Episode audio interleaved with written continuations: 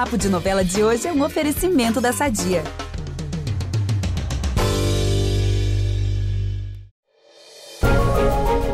Sabem aquelas participações luxuosas? Tudo bem que Pantanal é um luxo de elenco de A a Z, mas algumas participações são mesmo especiais. É o caso do Dan Stuba, que chegou ontem para brindar a gente e, é claro, aflorar ainda mais os nervos dos nossos espiões. Aqui é o Ícaro Martins com a nossa rodada sempre generosa de spoilers de Pantanal. A Érica tinha metido o pé do Pantanal, deixando para trás um José Lucas de coração partido. A jornalista virou para o filho do Zé Leôncio e disse que tinha um amor para retornar e que não podia viver ali ao lado dele. O peão, então, acabou tendo uma recaída em relação aos sentimentos que tinha pela Juma e foi se tocar com a onça lá na tapera dela.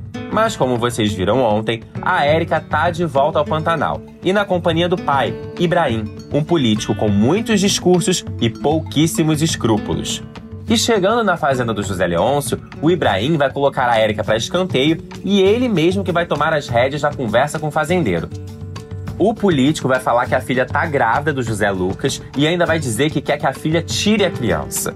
Mas ela não quer e faz questão de falar com o pai. E aí, o José Lucas, por sua vez, vai dizer que concorda de muita boa vontade em ter a criança. O Ibrahim, que tá com a candidatura em risco, não vai gostar nadinha dessa postura e vai dizer que o jeito é os dois se casarem.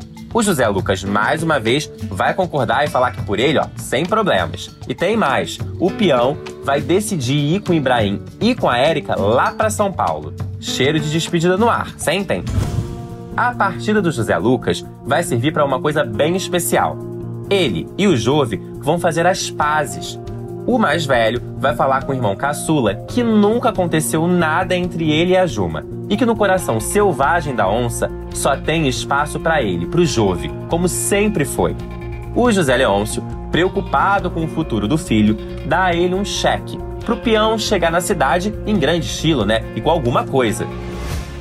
Bom, hoje eu vou parar por aqui, mas amanhã eu volto com mais, como sempre. E eu não preciso nem dizer que no G-Show e no Globoplay tem muito mais Pantanal para vocês.